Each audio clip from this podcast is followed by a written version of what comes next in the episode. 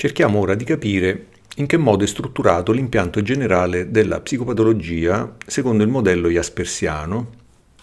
e di delineare anche il motivo della sua eh, diciamo, profonda attualità. Innanzitutto, eh, l'elemento primordiale, potremmo dire l'urfenomen, cioè il fenomeno primordiale, sul quale eh, si basa l'intera struttura fondativa e, diciamo, come a questo punto dovrebbe apparire evidente, mh, è rappresentato dall'Erleben, cioè dal vissuto. Eh, dice infatti Jaspers, proprio nelle pagine introduttive del volume, che, testuali parole, l'oggetto della psicopatologia è l'accadere, il Geschehen, l'accadere psichico, reale e cosciente. Noi vogliamo sapere che cosa provano gli esseri umani nelle loro esperienze e come le vivono. Vogliamo conoscere le dimensioni delle realtà psichiche. Vogliamo esaminare non solo l'esperienza vissuta, cioè l'Erleben, dell'uomo, ma anche le condizioni e le cause dalle quali essa dipende, quali relazioni ha e i modi con cui si manifesta obiettivamente. Oggetto del nostro argomentare non è però tutto l'accadere psichico, ma solo quello, virgolettato, patologico. Ora, in questo capoverso c'è praticamente tutto ciò di cui abbiamo trattato finora. Eh, l'accadere psichico, il Geschehen, eh, equivale al fenomeno psichico eh, di cui abbiamo già parlato a proposito di Brentano. Eh, questo accadere ha due proprietà. Deve essere reale, wirklich, e cosciente, bevuste. Quindi eh, diciamo, ritorna quel criterio validativo della certezza, della certitudo, che eh, diciamo, come unica garanzia della razionalità e della, tra virgolette, materialità dei costrutti. Infatti aggiunge Jaspers, eh, proprio all'inizio dell'introduzione, che lo psicopatologo, virgolettato, vuole ciò che può essere espresso in concetti, che è comunicabile, ciò che può essere fissato in regole e in cui può riconoscersi un qualche rapporto. Questo lo dice proprio a pagina 1. Prosegue poi Aspers, il campo della psicopatologia si estende pertanto a tutto lo psichico che possa essere colto in concetti di valore immutabile e comunicabili. Questo eh, subito dopo, insomma, pagina 2 credo. Allo stesso tempo, L'accadere psichico deve essere cosciente, allo stesso modo in cui invocano sia Dilthey che Brentano. Quindi ritorna anche per Jaspers una sorta di equivalenza dei termini accadere psichico, cioè fenomeno psichico, coscienza e rappresentazione, che è un equivalente anche del concetto del Begriff, quindi la Vorstellung e il Begriff. Eh, dice Jaspers, la scienza richiede un pensiero concettuale, comunicabile e sistematico. Solo fin dove si è sviluppato tale pensiero può esistere la psicopatologia come scienza.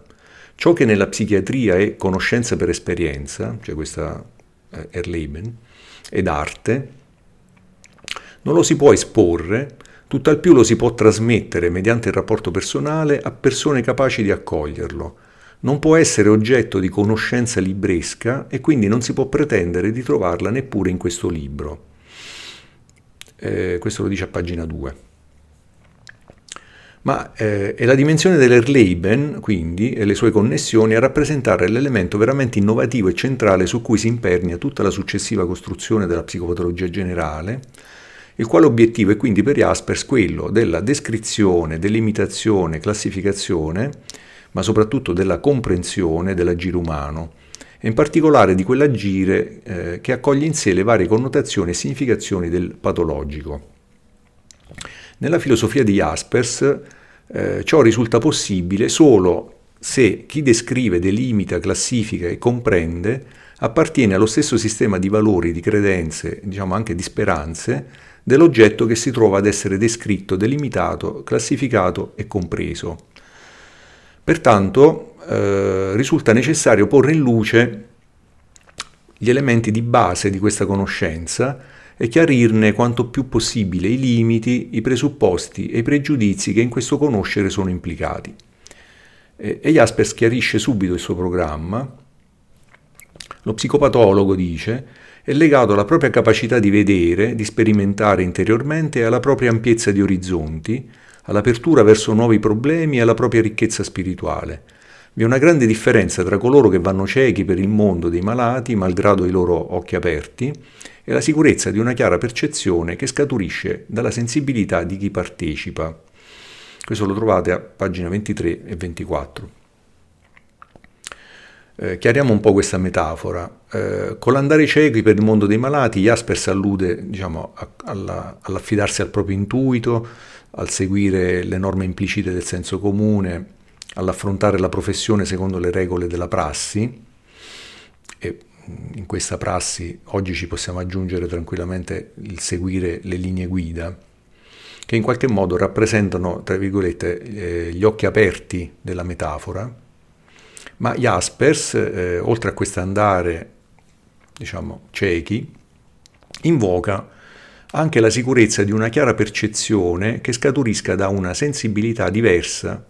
che può derivare solo da una vera eh, partecipazione. Quindi questo percorso di chiarificazione e di partecipazione appare agli occhi di Jaspers eh, come dire, molto difficoltoso e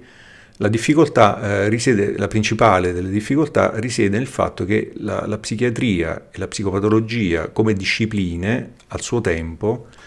si erano in qualche modo collocate in modo eh, molto eh, vincolante all'interno di questa gabbia d'acciaio di weberiana memoria, che era data dall'appartenenza alla tradizione naturalistica e meccanicistica della medicina, in particolare poi quella che insomma, in qualche modo era in voga nelle cliniche universitarie e nelle istituzioni manicomiali della Mitteleuropa di quel tempo. Quindi eh, ciò che si trovava a fronteggiare Jaspers all'inizio del Novecento era diciamo, un concetto di malattia mentale che elaborato dal mondo occidentale moderno a partire dall'illuminismo, perché lì nasce poi la psichiatria, che in qualche modo questo concetto della, mal- della malattia mentale si era sì eh, in qualche modo liberato diciamo, dalla schiavitù eh, del mondo della superstizione e del sacro,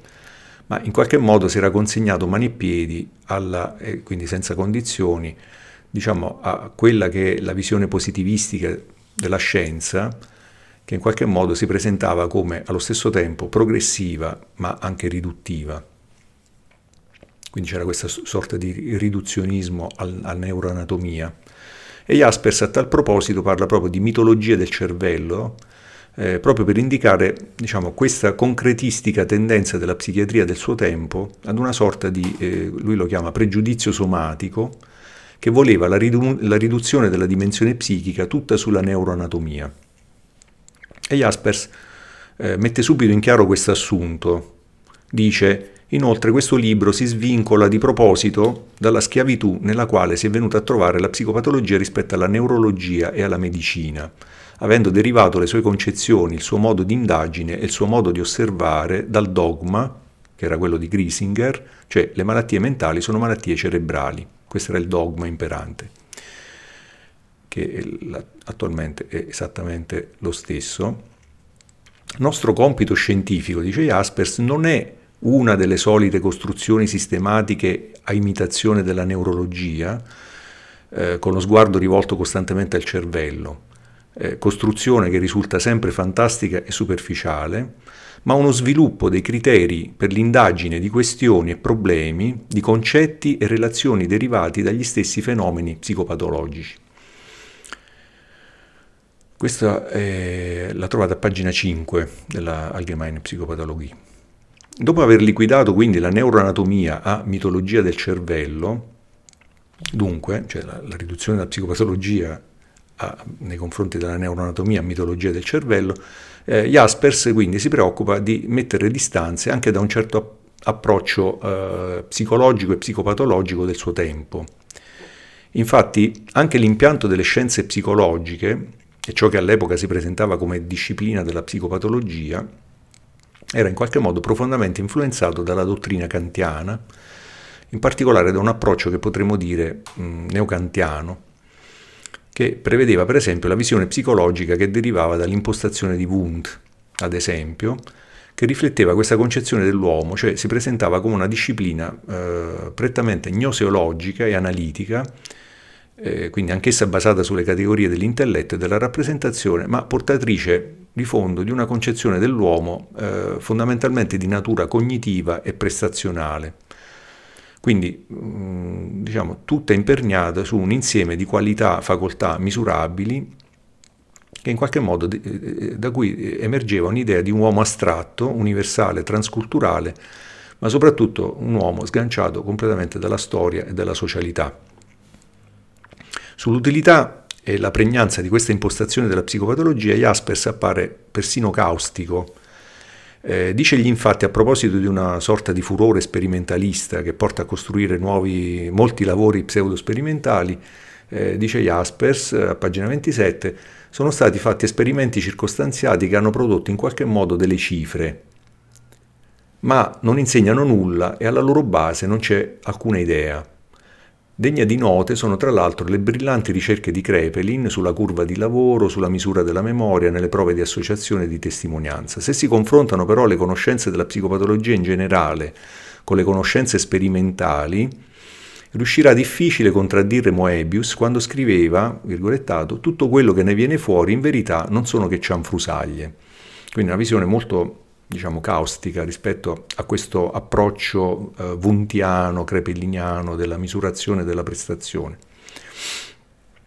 in confronto invece a quello che sono le conoscenze che possono essere acquisite dalla psicopatologia in generale. Abbiamo già detto, eh, tuttavia, che l'inserimento della dimensione della storia diciamo, è la ricerca di un criterio fondativo di, della stessa, che l'idealismo aveva ricercato nella facoltà della ragione, del razionale e che il romanticismo aveva individuato nella categoria dell'infinito e nella dimensione della, spiritu- della spiritualità, del Geist, aveva portato già intorno alla metà dell'Ottocento a soccombere sia l'idealismo che il romanticismo. E dalle loro ceneri, dalle loro ceneri erano rispuntati da un lato il positivismo e dall'altro, quindi in contrapposizione a questo, le correnti eh, vitalistiche di cui ci stiamo occupando e lo storicismo tedesco. Quindi quello che si era instaurato era un, una sorta di terreno di lotta, un Kampfplatz, dicono i tedeschi, tra positivismo e storicismo. Abbiamo visto come la distinzione tra scienze nomotetiche e scienze idiografiche, messa in campo dal neocantiano Windelband, avesse in qualche modo già introdotto uno spartiacque tra questi due metodi e queste due forme del pensiero.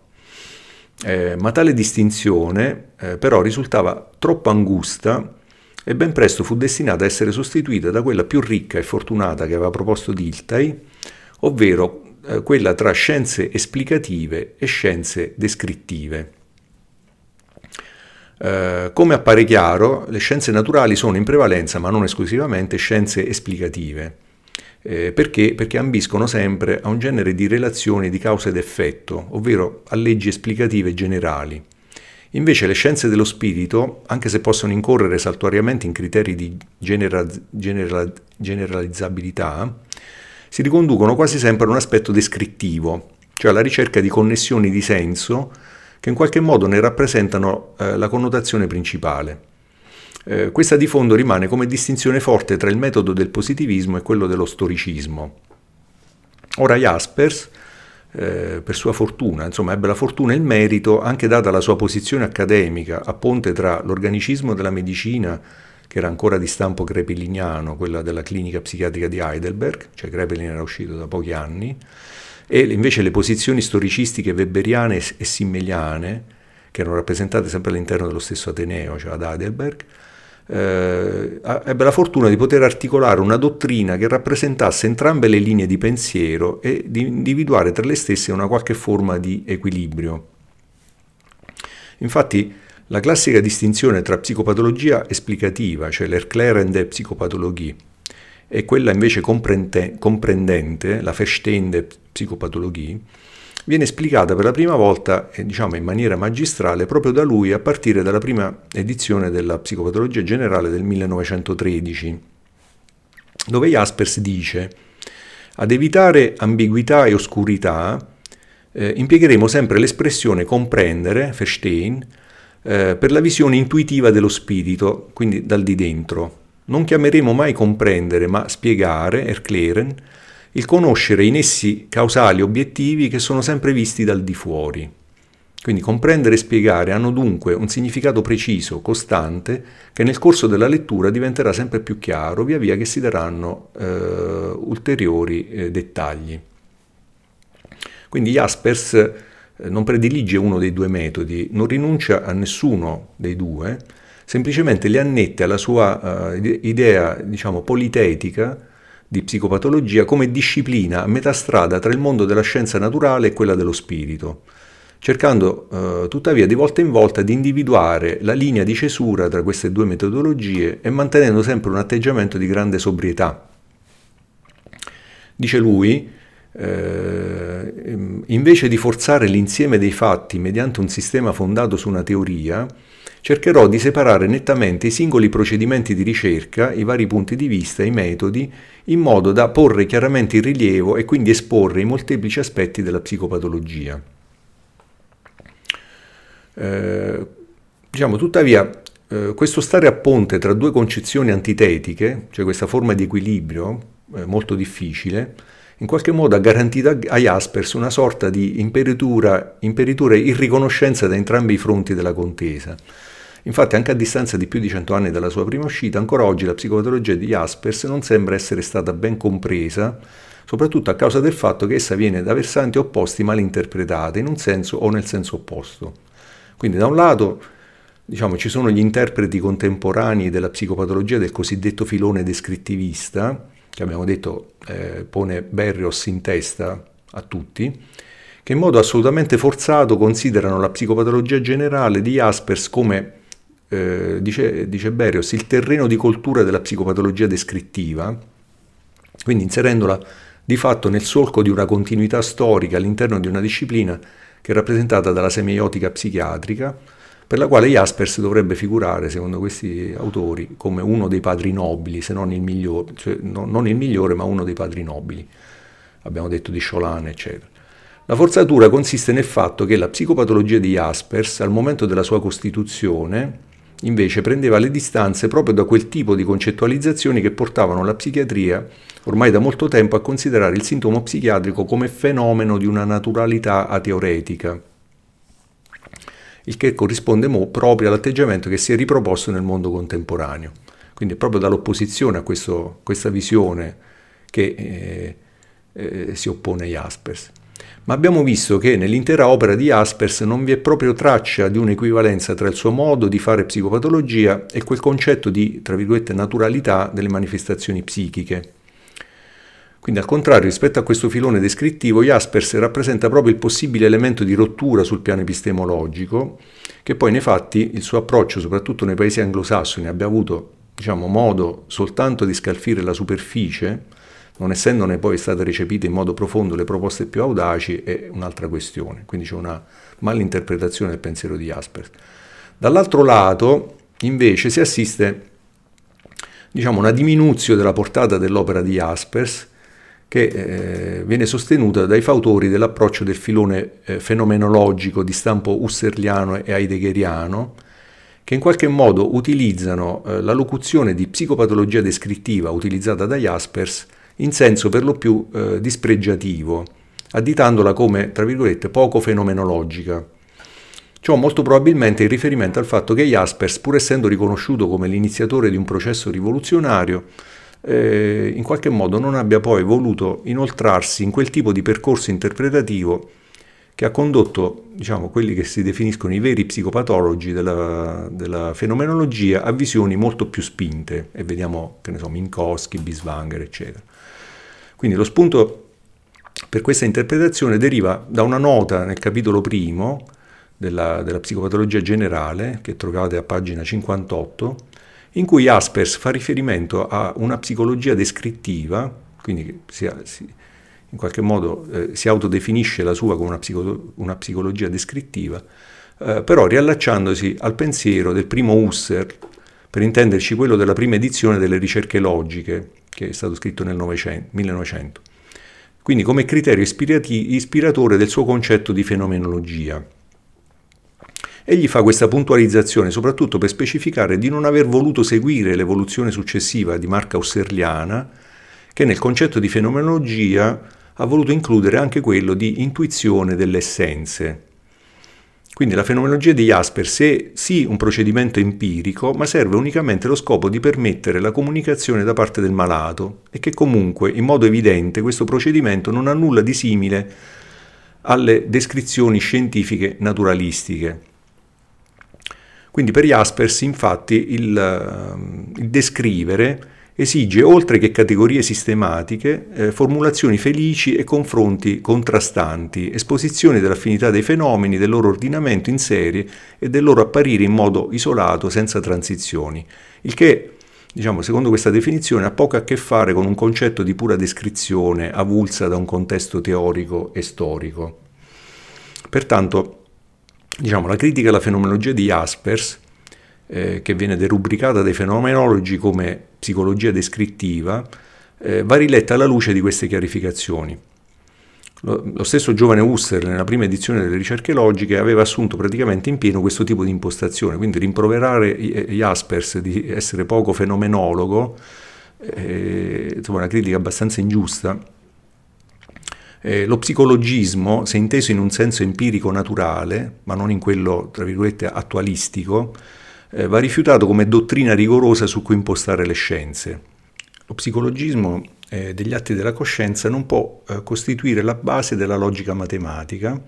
ma è un elemento eh, imprescindibile della conoscenza, perché, dice Husserl, ogni teoria della conoscenza, come chiarificazione fenomenologica e sistematica della conoscenza, eh, viene costruita sulla psicologia. Quello che Husserl vuole intendere è che la cosiddetta psicologia descrittiva nel senso scientifico naturalistico, proprio perché è riferito ad esseri naturali, non è adatta a rappresentare quei principi a priori che sono necessari alla costruzione di una fenomenologia, perché con le sue parole la fenomenologia non parla dello stato di esseri animali, neppure di quegli esseri di una natura possibile in generale,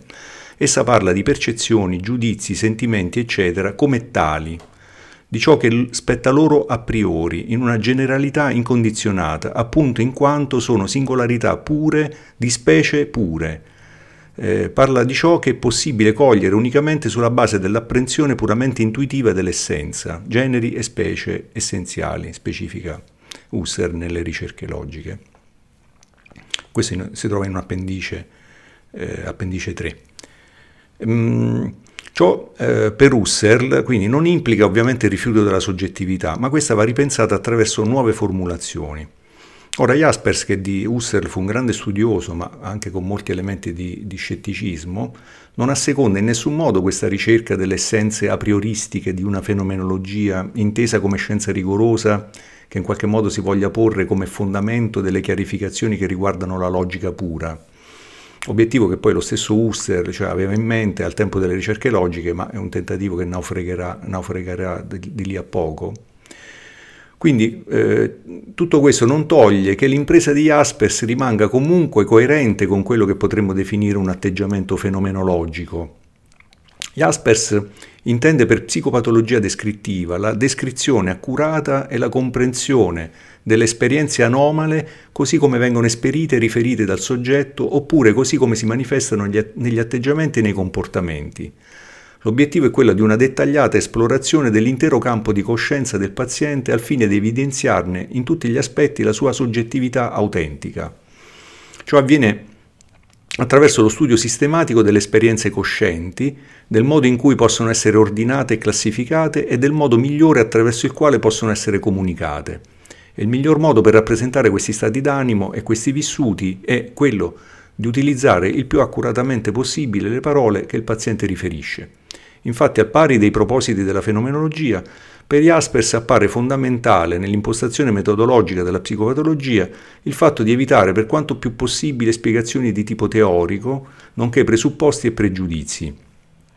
Anche in questo caso se ne ravvisano tuttavia importanti differenze sostanziali rispetto a quella della coeva pretesa husserliana che viene esplicitata nel 1913, quindi nelle idee 1, cioè di una riduzione fenomenologica, cioè de, di cogliere l'epoché, ovvero la completa, tra virgolette, messa tra parentesi del mondo, eh, la sospensione del giudizio riguardo all'esistenza delle cose. Jaspers appare naturalmente più sobrio rispetto a questa pretesa, ma comunque l'esigenza di una ateoreticità del lavoro psicopatologico rappresenta per lui allo stesso modo un obiettivo tangibile. Scrive infatti Jaspers, eh, ci dobbiamo rappresentare in modo vivo ciò che avviene veramente nel malato, ciò che egli ha veramente vissuto, come sia sorta questa, eh, qualche cosa nella sua coscienza, come egli si senta. Solo ciò che è veramente presente nella coscienza può essere rappresentato in modo vivo. Tutto ciò che non è dato realmente nella coscienza non è presente. Dobbiamo lasciare da parte tutte le teorie che sono giunte fino a noi, tutte le costruzioni psicologiche, tutte le pure interpretazioni e giudizi e dobbiamo interessarci, interessarci solo a ciò che possiamo comprendere, distinguere e descrivere nella sua vera esistenza. Questo lo dice a pagina 59. Ma questa pretesa di astrarsi diciamo, dal mondo delle ideologie e delle teorie, questa virgolette ateoreticità, in realtà appare rappresentare più un filo che ancora lo lega al positivismo di matrice comtiana, piuttosto che a un vero trade union con la fenomenologia husserliana della ricerca dell'intuizione delle essenze, e pertanto rappresenta ancora oggi eh, l'unico vero punto di contatto con la psicopatologia descrittiva contemporanea, che eh, ovviamente di matrice chiaramente neopositivista. Quindi per concludere, ciò che riguarda il concetto di psicopatologia descrittiva di Jaspers eh, può essere assimilato a quello dell'attuale concezione della descrittività come linguaggio tra virgolette naturale della psichiatria solo eh, volendo fraintendere il pensiero di Jaspers eh, quando invece egli vuole solo obbligarci ad affidarci al giudizio psicologico, lo chiama lui, del malato, nel senso che solo i malati ci possono comunicare i fenomeni psicologici essenziali e più evidenti. Eh, ci dobbiamo rappresentare in modo vivo ciò che avviene veramente nel malato, ciò che egli ha veramente vissuto, come sia sorta quella cosa nella sua coscienza, come egli si senta. Questo dice eh, a pagina, sempre a pagina 59.